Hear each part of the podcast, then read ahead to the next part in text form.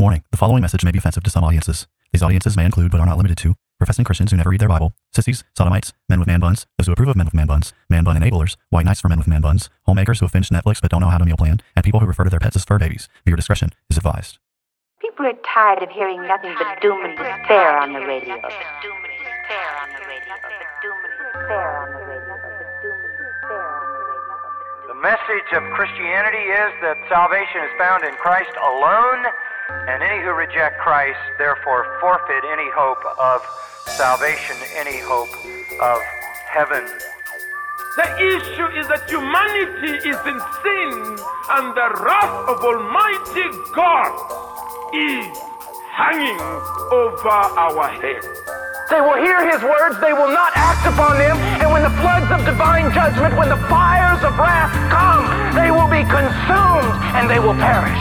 God wrapped Himself in flesh, condescended, and became a man, died on the cross for sin, was resurrected on the third day, has ascended to the right hand of the Father, where He sits now to make intercession for us. Jesus is saying there is a group of people who will hear His words, they will act upon them, and when the floods of divine judgment come in that final day, their house will stand.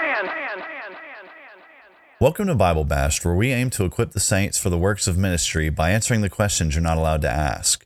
We're your hosts, Harrison Kerrig and Pastor Tim Mullett, and today we'll seek to answer the age-old question, should Christians ever pray imprecatory prayers? Um, now, this is a funny topic, Tim, because, you know, but, I mean, not even, um, maybe even a year and a half ago, I'm not even sure that I knew what an imprecatory prayer even was.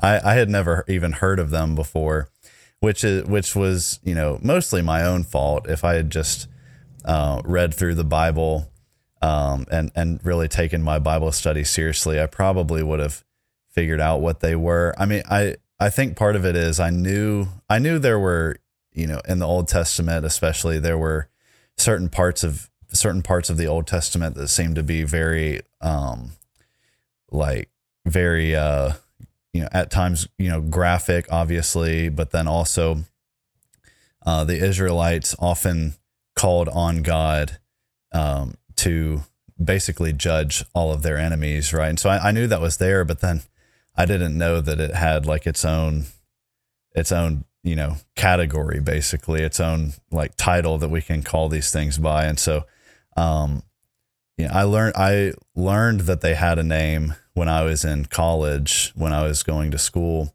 Um, and, you know, it, it was just something that I, I think it really, they really fascinated me, because here we were learning about something as we were going through our Old Testament. It was probably Old Testament survey that we were going through this.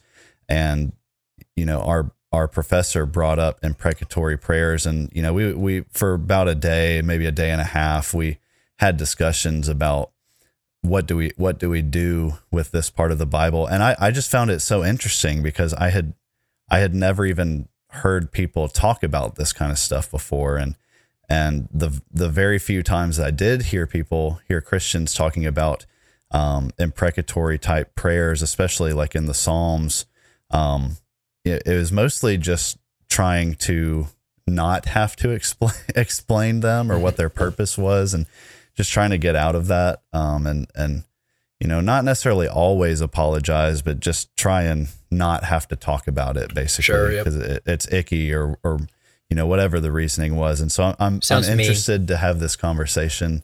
They sound mean, right? Yeah, they, they do. I mean, some of them are, they sound pretty mean, huh? um, but it is an interesting conversation that I'm looking forward to having tonight, because I think this probably is one of the aspects of the Old Testament that it seems like a lot of times it's just mostly skipped over entirely, and you just hope no one brings it up, right? Yeah, basically, yeah. Most people um, don't want to deal with the reality of the the kind of um, prayers that are in the Psalms, but then not only the Psalms, uh, Jesus also is uh, known for making some imprecatory prayers, and you see them throughout the New Testament too. So you, the primary example is in the Psalms, but then most people don't really pay attention that well to a lot of the New Testament stuff. But then yeah, when push comes to shove, most people are going to lean on the uh, love your enemies kind of passages and right. not really have a great explanation for how to harmonize these things. Yeah. So in having this conversation and an- trying to answer the question, should Christians ever pray imprecatory prayers? It'd probably be good to start off, you know, for the, for the people who were like past Harrison, you know, Harrison two years ago, uh, who didn't even know what an imprecatory prayer was. Why don't we just start with defining what, what even is an imprecatory prayer? Yeah, well, that's um, you, that's a forgivable um, error because it, it is kind of a word that isn't found in the Bible so far as I can see. And so mm-hmm. just not knowing that term is not um, make you, you know, guilty of some sort of scandalous sin along those lines. But then a good example of this might be Psalm one oh nine. And it's a little bit long, but I think it may be helpful just to read it and okay. get a feel for what an imprecatory prayer sounds like. But then when you're thinking about imprecatory prayers in general, they're just prayers that are going to invoke judgment or calamity on a person. So uh, Psalm one oh nine, um, to the choir master, a psalm of David, uh, be not silent, O God of my praise, for the wicked and deceitful mouths are open against me, speaking against me with lying tongues. They encircle me with words of hate and attack me without cause. Uh, so he's basically just starting out with the sins of others against him, right? They encircle me with mm-hmm. words of hate, attack me without cause. In return for my love, they accuse me, but I give myself to prayer. So they re- reward me evil for good and hatred for my love. Uh, he says, appoint a wicked man against him. So this is where the imprecatory part comes in. So he's explained the situation. Here's the imprecatory part. And it kind of goes on and on. So appoint a wicked man against me. Let an accuser stand at his right hand. When he is tried, let him come forth guilty. Let his prayer be counted as sin. Uh, may his days be few. May another take his office. May his children be fatherless and his wife a widow. Uh, may, may his children wander about and beg, seeking uh, food from the ruins they inhabit. Uh, may the creditor seize all that he has. May strangers plunge uh, or plunder the fruits of his toil. Let there be none to extend kindness to him, nor any pity to his fatherless children. May his posterity be cut off. May his name be blotted out in the second generation. May the iniquity of his fathers be remembered before the Lord, and let not the sin of his mother be blotted out. Uh, let let them be before the Lord continually, so his sins, let them be before the Lord continually, that he may cut off the memory of them from the earth. Uh, for he did not remember to show kindness, but pursued the poor and the needy and the brokenhearted to put them to death. He loved to curse, let curses come upon him. He did not delight in blessing, may it be far from him. He clothed himself with cursing as a coat, may it soak his body like water, like oil uh, into his bones. May it be like a garment that he wraps around him, like a belt that he put puts on every day. Uh, may this be the reward of, for, of my accusers from the Lord, of those who speak e- evil against my life. But you, O my God, deal on my behalf for your name's sake, because of your steadfast love is good. Deliver me. For I am poor and needy, and my heart is stricken within me. I uh, am gone like a shadow at evening. I am shaken off like a locust. Mm-hmm. My knees are weak through fasting. My body has become gaunt with no fat. I am an object of scorn to my accusers when they see me. They wag their heads. Help me, O Lord, my God. Save me according to your steadfast love. Let them know that this is your hand. You, O Lord, have done it. Let them curse, but you will bless. Um, they arise and are put to shame, but your servant will be glad. May my accusers be clothed with dishonor. May them, uh, may they be wrapped in their own shame as a cloak. With my mouth I will give great thanks to the Lord. I will praise him in the midst of the throng, for he stands at the right hand of the needy one to save him from those who condemn his soul to death. So there's an example of him. That's funny. There's probably like three or four different places in there that I thought it was going to stop. And then he just, just kept, kept going, he man. kept going, man. Kept going. He, he kept going. So, so that sounds pretty mean to pray. It's very detailed and specific. And uh, yeah, it was, it was oddly, it was oddly specific. And, and I mean, this was like, this was not like a, uh, This was a premeditated prayer. It was a premeditated prayer, man. That's right. He had it That's mapped right. out. He, did. he had it mapped out. He had That's like, right. yep. um, yeah. So, so that's like, okay. So you've given us a, a basic um, definition of an imprecatory prayer. You've read an example of one. Give us that. Give us that definition one more time, Tim. Yeah, I mean, a pre- imprecatory prayer essentially, if you, it's just. Uh, It's just a prayer to, that invokes judgment or calamity or curses upon one's enemy, essentially. So that's what okay. it is. Yep. So, so what, what is the purpose of a prayer like that? Because that seems to, I'm sure there's, there's probably, you know, a lot of people that are, that are confused to, uh, when they come across these kinds of passages, to think, you know, that, um, the, the God they've read about in the New Testament, um, is the same God who's saying, hey, pray, pray prayers like this. And even, I mean, you know, if, if you understand what the Psalms are, I mean, these are, these are like, these are songs that they're singing. Sure. The Israelites are singing in worship to God. So, so they've got like, I mean, the one that you read, it almost sounds like a, almost like a diss track in some ways, you know, um, and, and they're supposed to be singing that to the Lord. And so, so what is the, what is the purpose of, of praying prayers like that, and even, and even singing them in a corporate gathering together? Sure. Well, um, maybe it's helpful to point out that this isn't just an Old Testament phenomenon. Okay. Mm-hmm. So, you know, as you're thinking about like, what is the purpose behind these things? There's obviously different kinds of passages. Like there's, there's, um, you know, most notably you're going to find Psalms like that in the Old Testament, and that's where most people are familiar with this concept. So imprecatory prayers or imprecatory Psalms, most people are familiar with it at that level. And then, so you have those kind of passages, and then you have in your, um, in the, in the New Testament, you have Jesus who basically is saying, you know, love your enemies, right? So you have mm-hmm. all the love your enemy passages, do, do good to those who persecute, um, do good to those who persecute you and despitefully use you. Uh, you know, if your enemy hungers, feed him. If he thirsts, give him drink. For in so doing, you reap coals of fire upon his head. So you have those kind of passages. You have Jesus saying, you know, Father, forgive them, for they know not what they do, right? So you have you have the love your enemies passages, and then you seem to have these, you know, uh, praying judgment upon your enemies kind of passages. And then you're trying to figure out some way to harmonize them. And your question is, you know, why are they there? Why are they there? But then, like, before I say give give an answer to that, just you might want to think about like just how often these kind of things actually show up.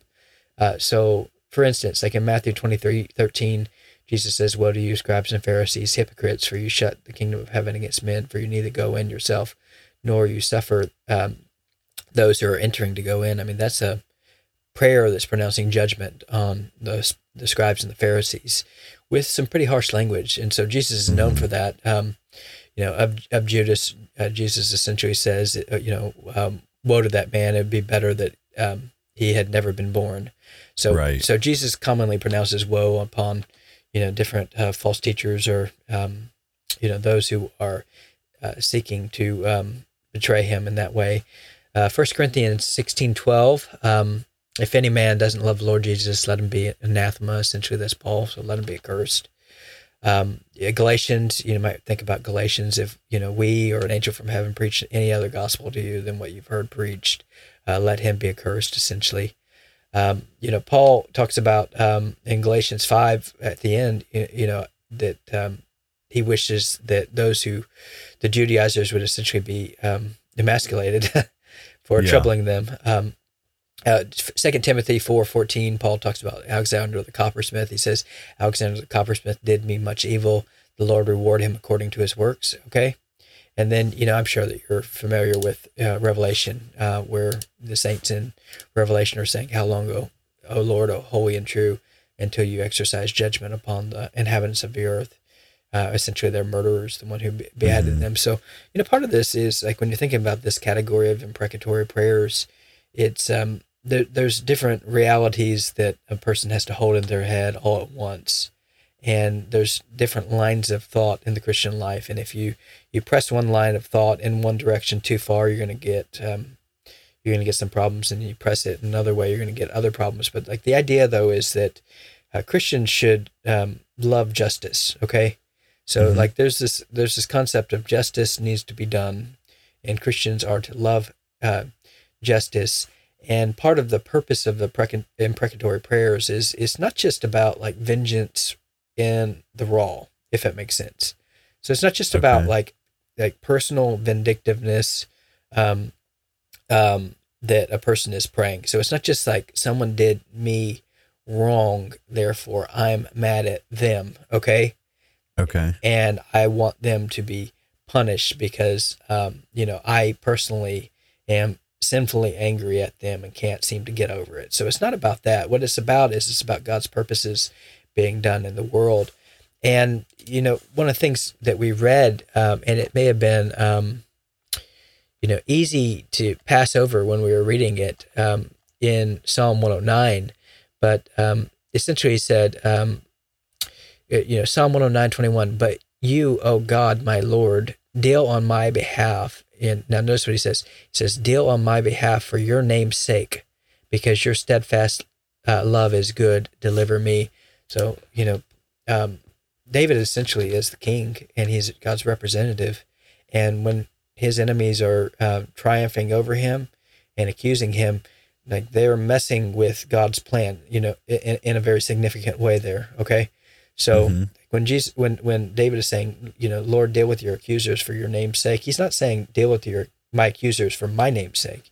He's saying deal with my accusers for your name's sake, meaning you had purposes in setting me up as king.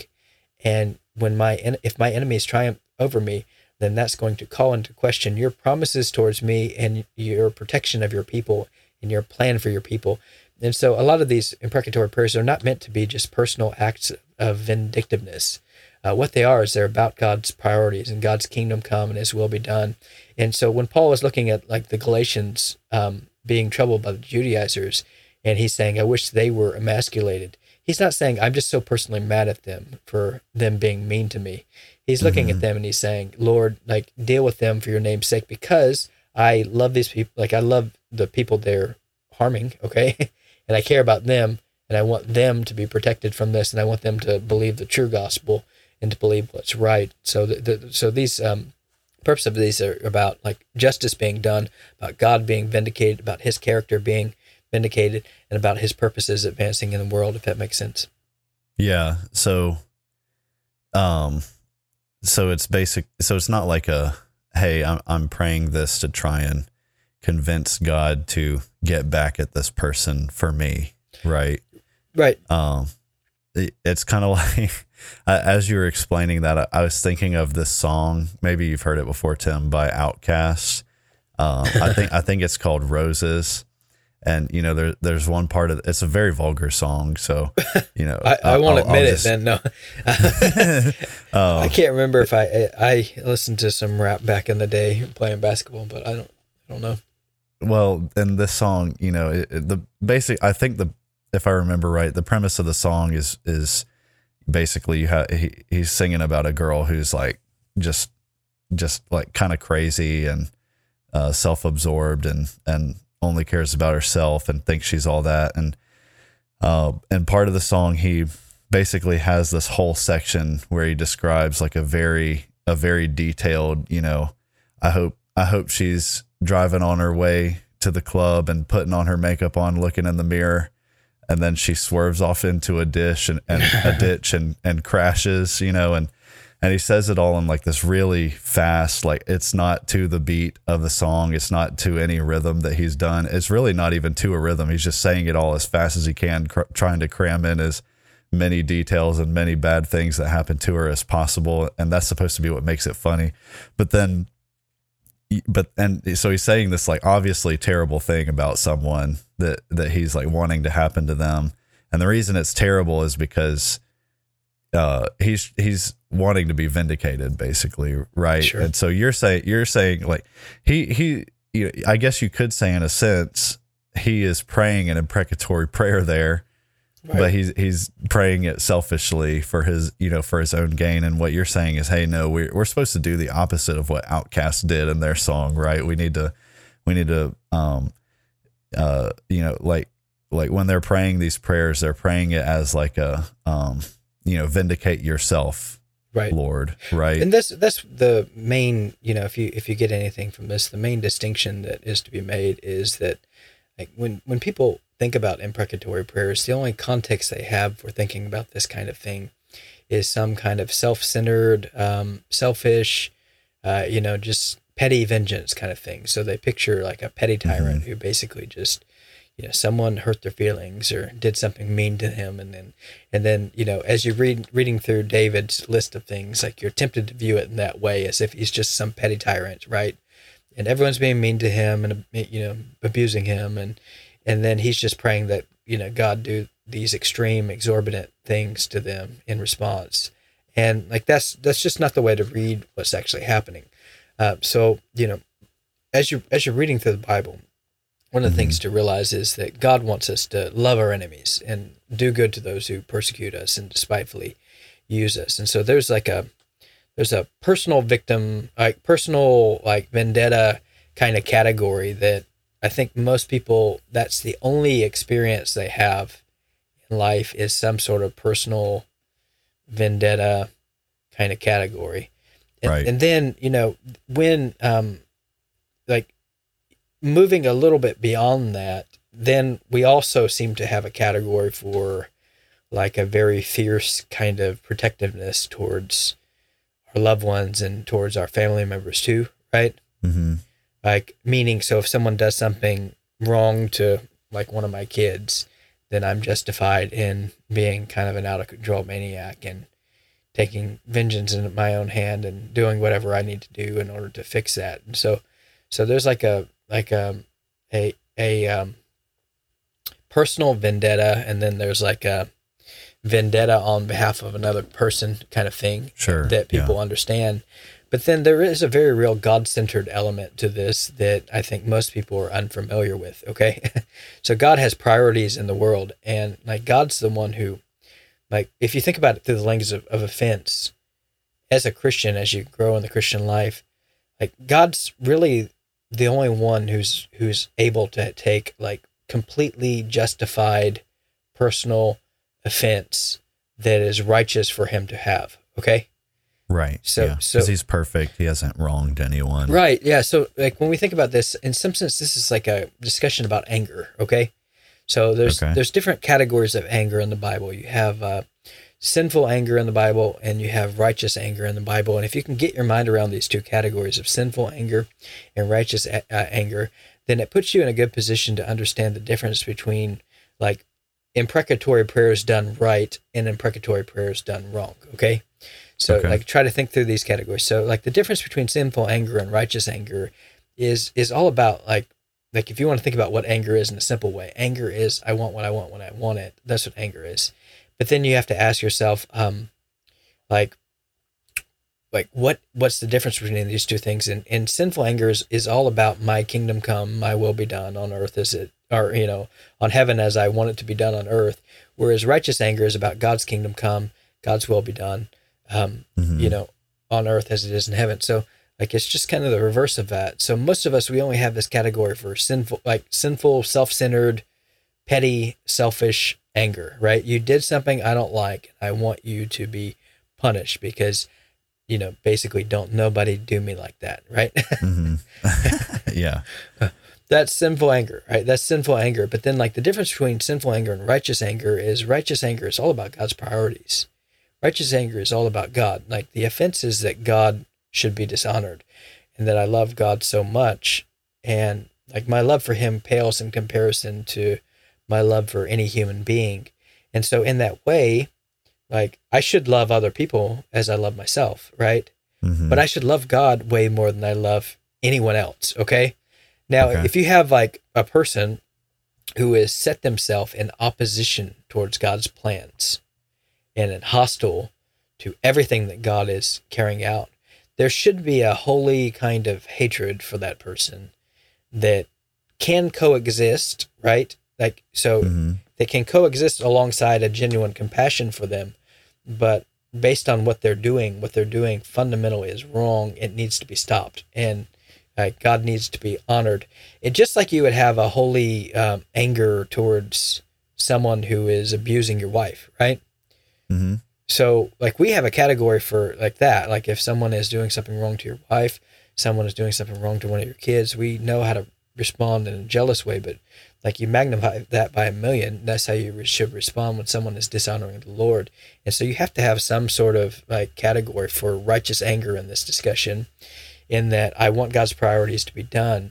I mean, it, you, you know, you should you should think about, like, as you're looking at all these false prophets and all these false teachers that are out there that are deceiving people, you know, and basically um, binding on them heavy burdens, and, you know, um, and imagine yourself, you know, in the time of the Reformation with Martin Luther nailing his ninety-five, uh, you know, theses on the, you know, the Wittenberg chapel and all that. Like, there's a, you have a system that's set up where these individuals are fleecing these people and telling mm-hmm. them that in order to get favor with God, you have to buy it through indulgences. Like, there should be this, like, um, like a absolute hatred for that kind of act. And, you know, it's very appropriate in that kind of context to be praying, God, like, vindicate your name, um, protect your people. Right. And, yeah. you know, stop your enemies. Okay. And so at that yeah, point, it's like, like Peter, Peter in Acts, um, who, who was it that sold their house and then Ananias and Sapphira? Yep. Uh, yeah. Ananias and Sapphira. He, you know, he says, may your silver perish with you. Right. or no, I'm, I'm sorry. That's not, um, that's Simon, that's Ananias Simon, and Sapphira. That, that's Simon, the uh, uh, magician. Yep. Um, he, he thinks he can, he thinks he can purchase the gift that they're, that they're, um, you know, I think they're healing people, and he want, he wants to receive that gift as well. And he asks them how much money it, it would cost. And Peter's response is, you know, may your silver perish with you because you thought you could purchase the gift of God yep. with, with wealth or what, something like that. So, so it's very, you know, um, like he's, he's adamant, you know, Peter's very clearly adamantly defending Um, the way to salvation, which is not, it has nothing to do with, you know, money, obviously. Sure. So that's just an example of what you're talking about. Right. Yeah. So I think if you get your mind around these categories of sinful anger versus righteous anger, it, it puts you in a right position to understand, like, what is the purpose of these imprecatory prayers and why are people praying them? And so there's a way to pray it in a very vindictive and self-centered way. And then there's a way to pray these kind of things in a way that's very fun, focused on God's priorities. It's not um, it's not about vengeance, like personal vengeance. It's, it's about God's priorities, God's will being done in the world, and you wanting God to be honored and glorified and vindicated um, more than you want anything else. And that, that priority supersedes everything else in that way. Right. So in light of that, um, you know, if, if the point is to say an imprecatory prayer is not something that's supposed to be vindictive, um, you know, for, for my sake, at least, you know, I was thinking of, I was think, I was thinking, I'm pretty sure there's some, there's various passages throughout the Bible that are basically, you know, they're either imprecatory prayers or, um, there, there's, you know, there's some form of, of people calling out, wishing for justice and wishing for God to avenge them. Right. And so, So I just I just looked it up real quick because I couldn't remember any off any specific passages off the top of my head, and you know I've found Revelation chapter six verse ten, ten yeah. that says, um, let's see, and they cried out with a loud voice, saying, "How long, O Lord, holy and true, will you refrain from judging and avenging our blood on those who live on the earth?" So you have that kind of example where they're very clearly calling for God to you know judge them. Um, to kill them, judge and um, have, yep, and have deserved, yep. and, but for to avenge their blood, right? So, so how does that fit in with the with what you were saying about imprecatory prayers being like not, um, you know, not something that's vindictive on your for your for your sake? Yeah, I think when you're thinking about the idea of an imprecatory prayer, I mean, like fundamentally, there's this God-centered element to it, but then there is the reality that judgment and vengeance is committed to God. And mm-hmm. so what, like we, we are ultimately longing for the day when vengeance ultimately will be carried out. Okay.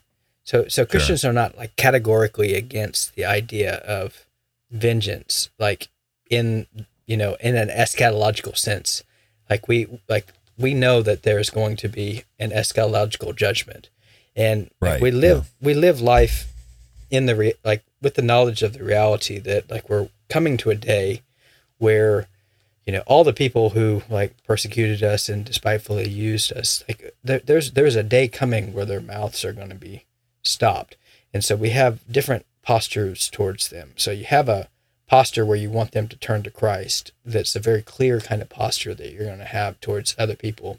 Meaning, mm-hmm. like if you're a person who's been forgiven much and you see that God's forgiven you like a debt that you can never pay, and like there's nothing you can do to earn it, and that you once were just like these people who are spitting, like you are the same person that, you know, is being like, uh, that is persecuting you, right? You were them. Like, so that was you. So there's a sense in which right. like grace and humility and desire for mercy wants them to come um, to repentance.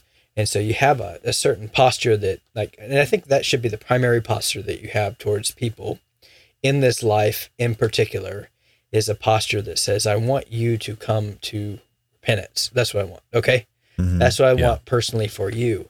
But then there is a there is a eschatological component to this that's a bit different than all that, okay? So meaning, like, we know that all of God's enemies are not going to repent, okay? Right. Like, so they're not all going to come to the Lord. Like, there is, so part of this is like a hell discussion, okay? So we know that hell exists. We know that hell is real. And we know that, like, like um, it, there, you know, any number of people... Well, you, you see this in running a podcast or anything like that, or having any kind of public ministry out there, being involved in church. You see that there's many people who slander you and who um, say evil things about you and say wicked things about you. And part of the, you know, the comfort that a Christian can have is you, you can have comfort in knowledge that, you know, at the last day, you're going to be vindicated to have been in the right. Okay. Mm-hmm. So you're not just like, um, it's not just like, um, uh, it's, it's not just that justice is like completely and totally ir- irrelevant to you whatsoever. Right. So it's not that you just want like out of control mercy with no justice. What you want, like you have a, you have, you know, one foot in one direction, one foot in another direction. And so in the eschatological sense, like there will be a day coming where everything will be set right. And you, as a Christian, will be shown to have been in the right for following God. And so there will be a vindication of you in that sense, like in the last day, where it'll be shown that what, you know, everything that you suffered unjustly will be, will be um, put on full display in that way. And so we like, so part of our posture is it's not just, um, so what I'm trying to say is it's not just this, like I want right now, you know, anytime anyone is mean to me, I have a personal vindictive kind of posture towards them that says, you do something mean to me, I want you to go to hell. Right. Mm-hmm. Like, that's not, that's not the kind of posture we should have, but like in the final analysis, we do know, and we are waiting for the day when all of that will be proven, like where, where all that will be sorted out, right? Where justice yeah. will be done, where God will be vindicated. Not only will God be vindicated, but we will show, be shown in the last analysis to have been in the right. Okay. Sure. So it's not just yeah. like, I want to suffer unjustly. So like, signing up for the Christian life is not just me signing up to basically be persecuted my whole entire life and suffer from it without a word and nothing ever come of it. Right. So like we are long, like, so you have to have some concept of like justice in the final analysis being done. Um, and, and that's going to involve you being shown to be in the right, and those who, um, you know, cut your head off being showed to be in the wrong. Now you can at the same time long for them to be a Saul, right? You get what I'm mm-hmm. saying? Like you can long for your persecutors to be a Saul, but then you can also long for, if they're not a Saul, for justice to be shown in the end, for God to be vindicated, and for mm-hmm. everything to be wrapped up. Does that make sense? Yeah, so if I understand you correctly, um, based off that passage in Revelation, essentially what's being stated there is a desire to see what God has already promised he's going to do, carry it out. That's right. Yep. Right. Yep. So he promised that, you know, obviously we believe that hell is a real place, um, that anyone outside of Christ will be damned to hell for all eternity. Um And and God has promised that he will send everyone there who is outside of Christ, who has not um, put their faith and trust in him and, and repented of their sins, Uh, and so in Revelation, what they're doing is they're just crying out for God to fulfill that promise. Fulfill right? his promises and to, you know, have justice be done in the final analysis. And so what okay. we're not to do is we're not to take vengeance in our own hand in this life and have a vindictive kind of posture. So I'm, mm-hmm. that's what I'm trying to talk about. We're not supposed to have some sort of vindictive posture where I'm going to make justice happen here and now. What you do is you give that over to God. And like, so you have a concern. I want justice to be done. Okay. Sure. Yeah. I want just, I want justice to be done, but I'm giving that over to God. And now one of the means that God uses in this life to carry that out is the government who bears the sword. So the government is God's deacon of vengeance in this life, but then the government's not going to get it all cleaned up in this life. You're waiting for an eschatological time where that's going to all be done. And so where it's carried out perfectly. Where it's perfect. Yeah. yeah. And that's what we want. Like we want to, We want justice to be done. So we want a posture that says we want justice to be done, but then we also want to show mercy to our enemies too. And mm-hmm. we want our mercy, or we want our enemies to have the same mercy that we've received. Okay. But we also know that God has a plan not to save everyone. Okay. Mm-hmm. Yeah. And so you have to make your peace with the reality that judgment is coming, and that's a good thing, and that God will be glorified in that, and everything will be shown to be um, in the right there. Okay. So, um, are you saying, you know, and with the title question, should Christians ever pray imprecatory prayers? What is your answer to that?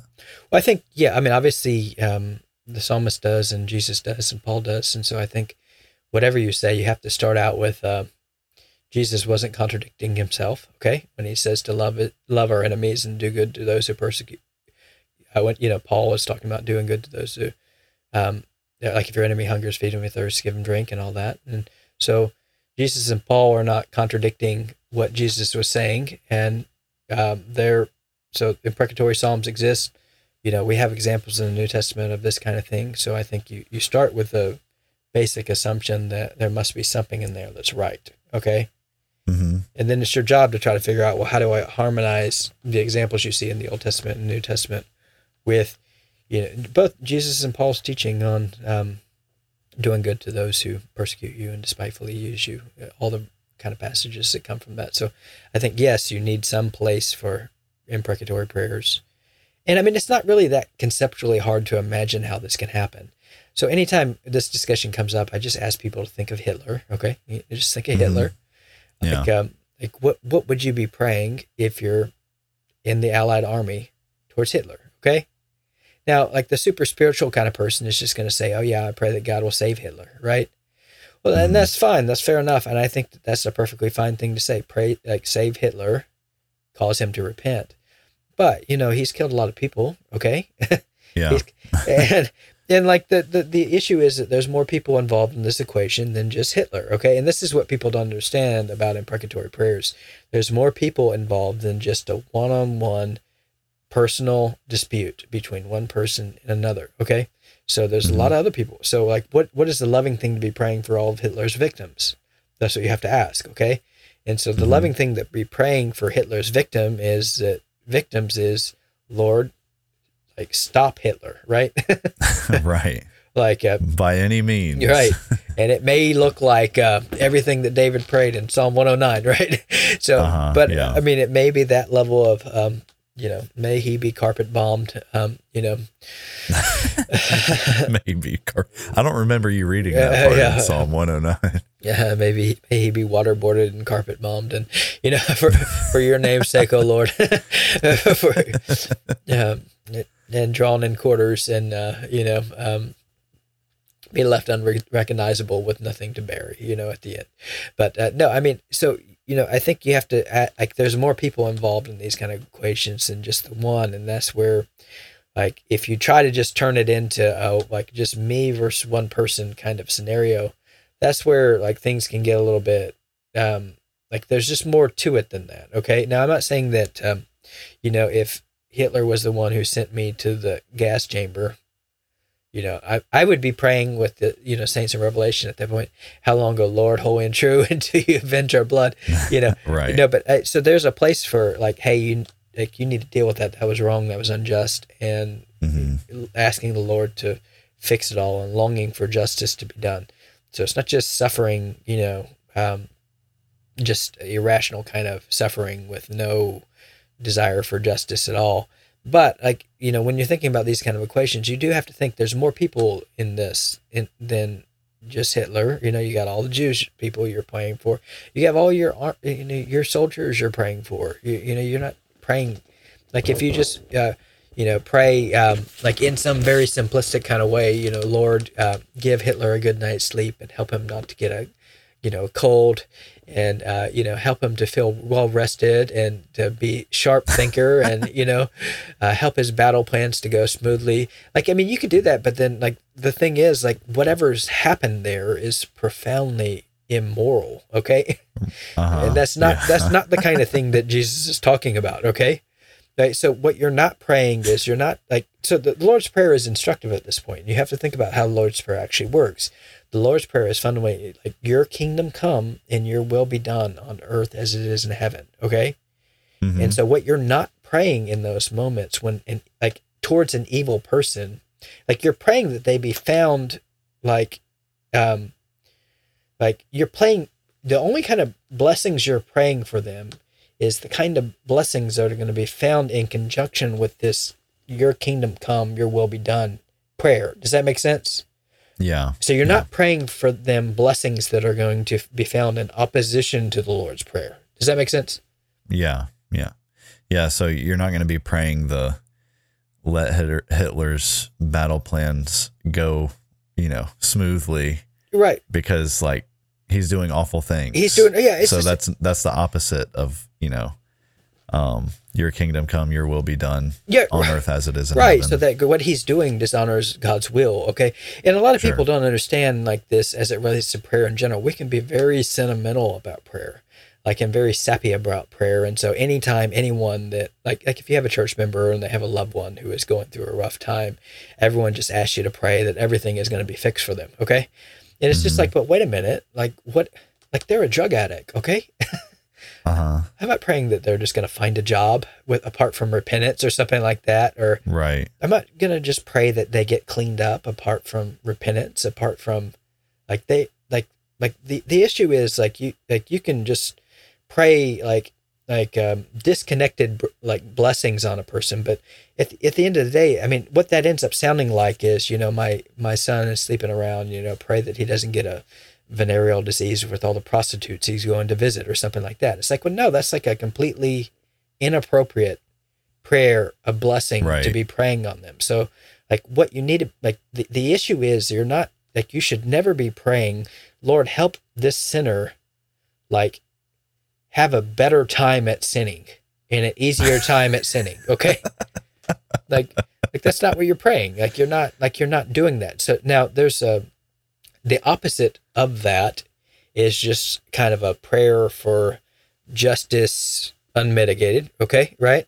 Mm-hmm.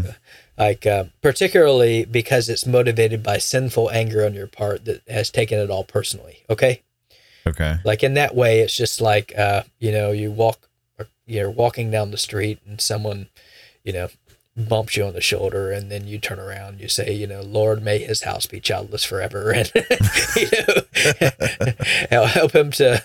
A completely measured response, not an overreaction in any way break whatsoever. His, you know, break his teeth out of his mouth and, you know, cause him to, you know, slowly spit out the, you know, spit out the fragments of his teeth uh, into his food.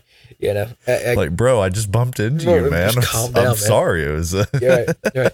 So like, the thing is like, there's different, like there's a, like that would be just the personal vindictive vendetta kind of prayer.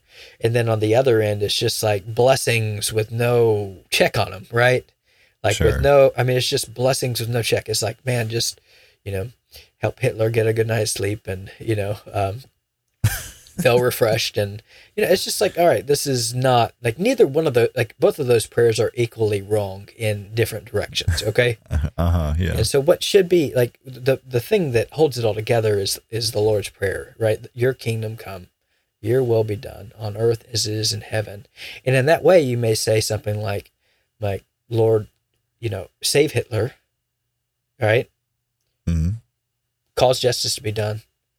And if you don't want to save him, stop him. Okay. Uh, mm-hmm. Save him or stop him. Stop him through saving him and bringing him to trial, right?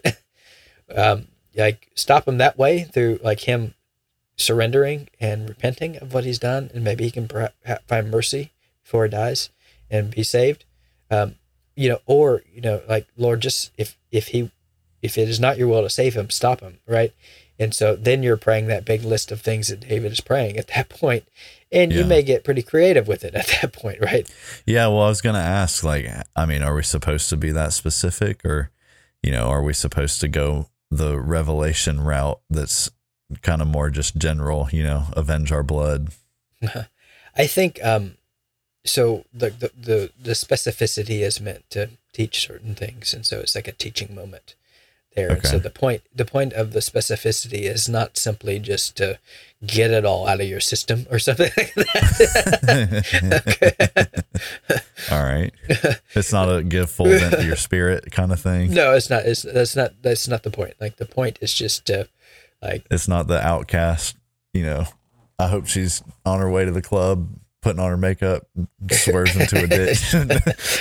And just get it all out of your system. Go as descriptive as you know. I mean, it's teaching theology. It's teaching about the things that matter most in life. Uh, okay. You know, and, and a lot of it is, um, you know, particularly in the context of the Psalms, it's just playing off of the Abrahamic blessing, essentially. So, you know, I'll bless those who bless you, and, I'll, and those who dishonor you, I will curse, right? And so uh, a lot of this is just playing off that kind of language, and it's just teaching, you know, about the things that matter most in life. And it's teaching about how justice works, like in the divine, divine economy, as far as those things go. And, you know, God will set everything right. He often does it in this life, and he will do it in the next, okay? And so, mm-hmm. you know, part of this is just longing for God's purposes to be realized, his kingdom come, his will be done. Uh, you know, longing for um, him to be vindicated, you know, longing for his plans to go out, you know, love for neighbors, right? Um, love for neighbors, love for lo- loved ones, like... Um, and people who are being deceived, you know, and abused by people who are throwing them in gas chambers and things like that. And then there is there is also like a, a very real personal element of like, um, like I think you can you can look, um, like it, it is heavy to have individuals who slander you and misrepresent you and say evil things about you. And, you know, all those things that the Bible says, like, bless those who do, right? Those who persecute you and despitefully use you, you know, don't, don't be deceived, right? I didn't come to bring peace, like, but to bring a sword. A man's enemies will be those of his own household. Those things are hard, you know? When God raises up evil against you from your own house, and you have loved ones, you have family members who set themselves in opposition towards you and slander you and gossip about you and, you know, just set themselves out like with just absolute kind of hatred for you that is intent upon destroying you. There is some comfort in the knowledge that one day, like, you will be shown to be in the right, right?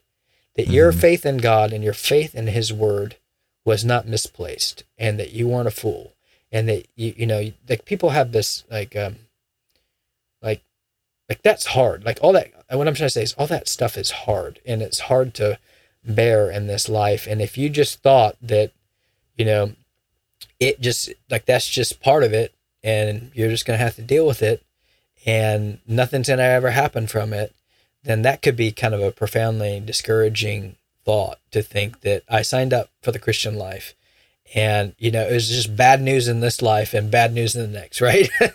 uh, right. Now, yeah. Now, I mean, that's why, yeah, that that's why Paul says, you know, if we're wrong about all this, then we're we're to be pitied. Yeah, we're of all men must be pitied. Yeah, because like there's no like um man, so we got we sign up for bad news here and bad news later, right? But that's not the way it works. Like, there is some comfort in knowing that all those times that individuals misrepresented you and spoke falsely against you and slandered you and, you know, did evil, vindictive, hateful things against you and tried to get you to lose your job and tried to get you to like tried to destroy your church and try to, you know, these kind of things.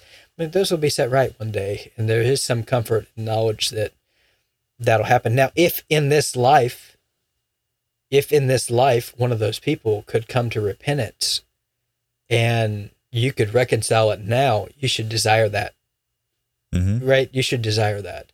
And so that's, what's the, this is what Jesus is saying, right? you should you you should realize that you've sinned against Jesus a debt you can never pay in a million years, right? And you should right. want your brother to be forgiven and ready to forgive him too. But if he hardens his heart, and that's going to be him all the way down, all the way to the end of this life and all the next, justice will be done, right? And you will not, you will be shown to have been in the right. And that's a comforting thought too. Right.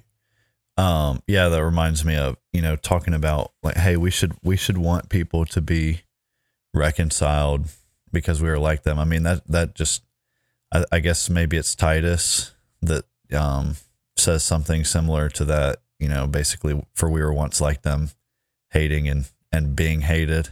Right. Right. Um, where Paul is saying we, there's nothing, there's no difference um, in between the saved person and the not saved person in terms of what they have done. Right. Sure. The diff, the difference comes in what God has done to the believer.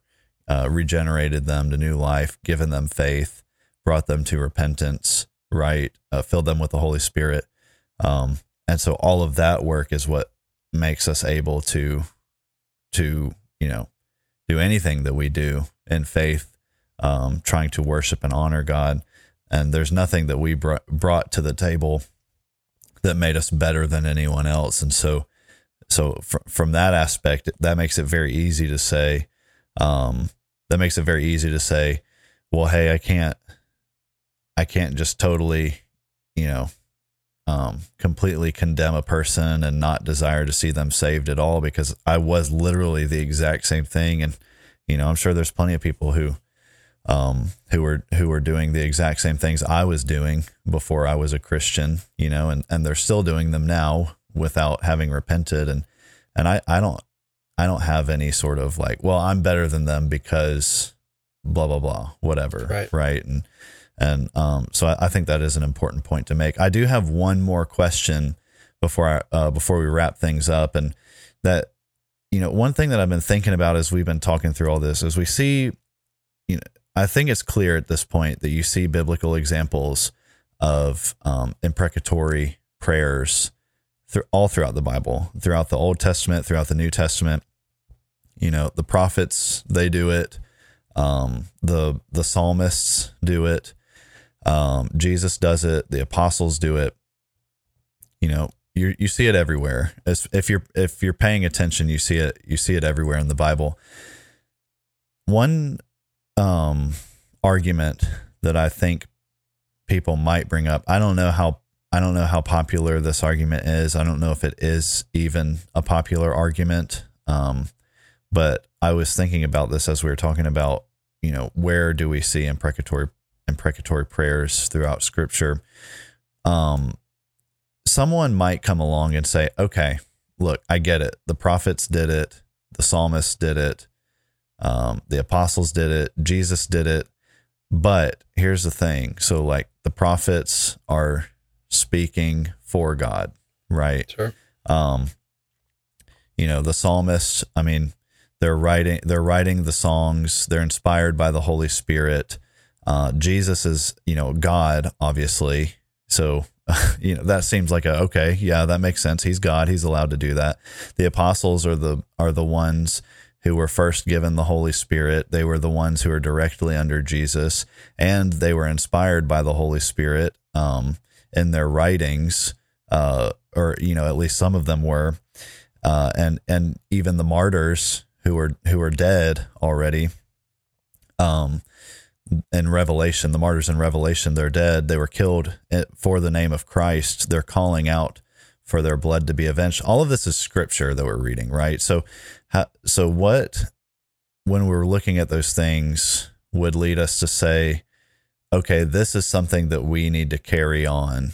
You know, it, it could, what, how would you respond to someone who says like, look, that's people who were inspired by the Holy Spirit. Um, but either that or, you know, Jesus is God, obviously. Um, so, so they're allowed to do it. They're allowed to pray things like that, but then we're not, because, okay. you know, we're not, we're not, um, speaking for God in any kind of way. You know, they're just, they're just, um, they're praying those prayers, are allowed to do that. We're not.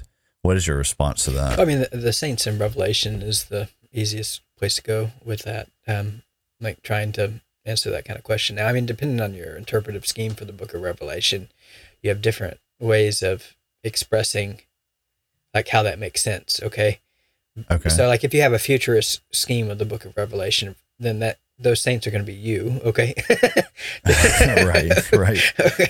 So in that scheme, right, then um, they're going to be you. Now, if you have some like an idealist interpretation of the book of Revelation, then like these are principles that like, so this is Revelation is written to the church, right? To tell the church how, yeah. to, and that like those saints represent the church. So if they represent the church, then that should be representing you. So in that way, I think uh, there's no, like, and there's, you know, I'm not going to go through all the interpretive schemes of the book of Revelation, but okay. you don't want to, you don't want to break yeah. that down yeah. fifty minutes. If you have a, a preterist, if you have a preterist interpretation of that, then those were, um, you know, the uh, saints at the time of the destruction of Jerusalem. Okay. Saying the same thing. So, you know, so I, now, um, you know, before the destruction of Jerusalem and all that. So, you know, the, the point though is just to say, depending, like, depending on like, that's the easiest place to go to answer that sure. kind of rejection. Yeah. I think yeah. the hardest one would be, um, I think if, if you're looking for like the hardest, um, you know, the, the the most difficult way to harmonize it may be Romans twelve fourteen. Okay. So that would be the most uh, like seemingly obvious barrier to the kind of discussion we're having. So, you know, Romans twelve fourteen says, "Bless those who persecute you and do not curse them." So bless those who cur- uh, persecute you. Bless and do not curse them. Rejoice with those who rejoice. Weep with those who weep. Live in harmony with one another. Do not be haughty, but associate with the lowly. Never be wise in your own sight. Uh, verse seventeen, repay no one evil for evil, but give thought to do what is honorable in the sight of all.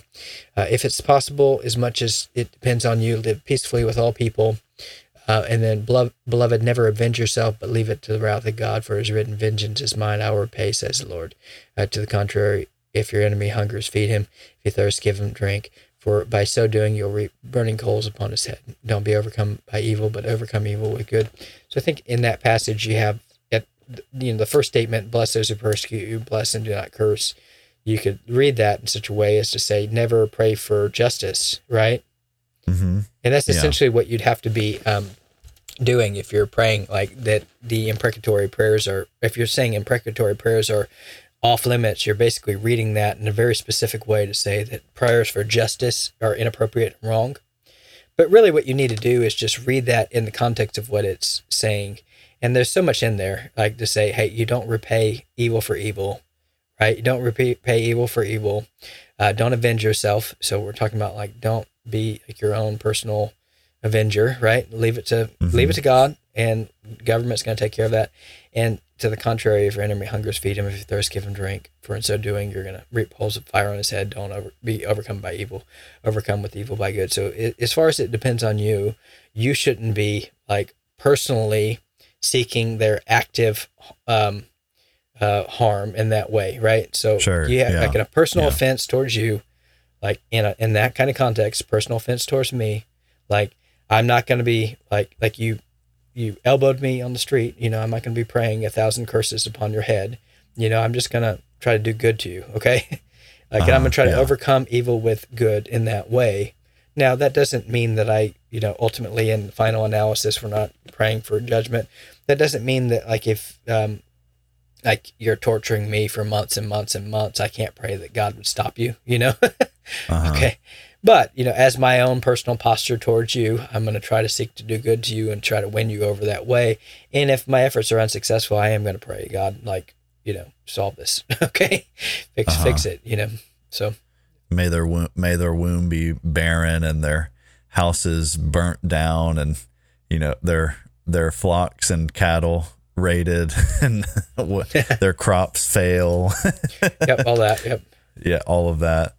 Um, okay. All right. Well, that, that makes sense. Uh, I think, I think that's a good place for us to, uh, stop and, and hopefully for you guys, this has been a, um, challenging conversation to hear about imprecatory prayers, whether you're the person who's like me a few years ago, who didn't even know what an imprecatory prayer was, um, before this conversation, uh, or you're, you're someone who knows what they were and, and you didn't really know what we should do, how, how we should understand these various passages throughout Scripture, uh, or even the person who who already did know what to do with these. Hopefully this has been a, a conversation that encourages you, number one, like, like we say so often, to, you know, not apologize for what the Bible says. Everything that the Bible says is, you know, it's inspired by God, and, and we don't need to apologize for those things. But then number two, it does give us, um, it does give us a little more insight into how God wants us to pray. And so, you know, obviously we don't need to neglect uh, prayers for people to come to repentance, um, or, you know, prayers, um, you know, for, for loved ones that, you know, they, they be um, healed if that's God's will, or, or whatever else, or sanctified, or, um, you know, have joy in the midst of trials. But then we also need to be praying, hey, you know, God, please uh, bring about justice. We should be a people who long for justice and to see God's will done, just like Jesus prayed in the Lord's Prayer, Tim, like you mentioned. So uh, hopefully this has been an encouraging conversation. Uh, it's a lot of fun to be able to have these and talk about these and and encourage you guys through this. And so we, we love being able to do this and getting to interact with you all the time. And so it's something that, that we really enjoy doing. Uh, and obviously we enjoy talking about theology as well. And we're glad that there's so many of you out there who like to talk about these things and who like to hear about these things and ask us questions and whatnot. And, and we're glad that, you know, it, uh, it seems like, um, God is using using uh, the podcast in that way to encourage a lot of you guys. So we love hearing about how you have been encouraged by the things we're talking about. And uh, until we have the next episode, we'll see you then. This has been another episode of Bible Bashed. We hope you have been encouraged and blessed through our discussion. We thank you for all your support and ask you to continue to like and subscribe to Bible Bashed and share our podcast with your friends and on social media. Please reach out to us with your questions, pushback, and potential topics for us to discuss in future episodes at biblebashedpodcast at gmail dot com, and consider supporting us through Patreon. If you would like to be Bible Bashed personally, then please know that we also offer free biblical counseling, which you can take advantage of by emailing us. Now, go boldly and obey the truth in the midst of a biblically illiterate world who will be perpetually offended by your every move.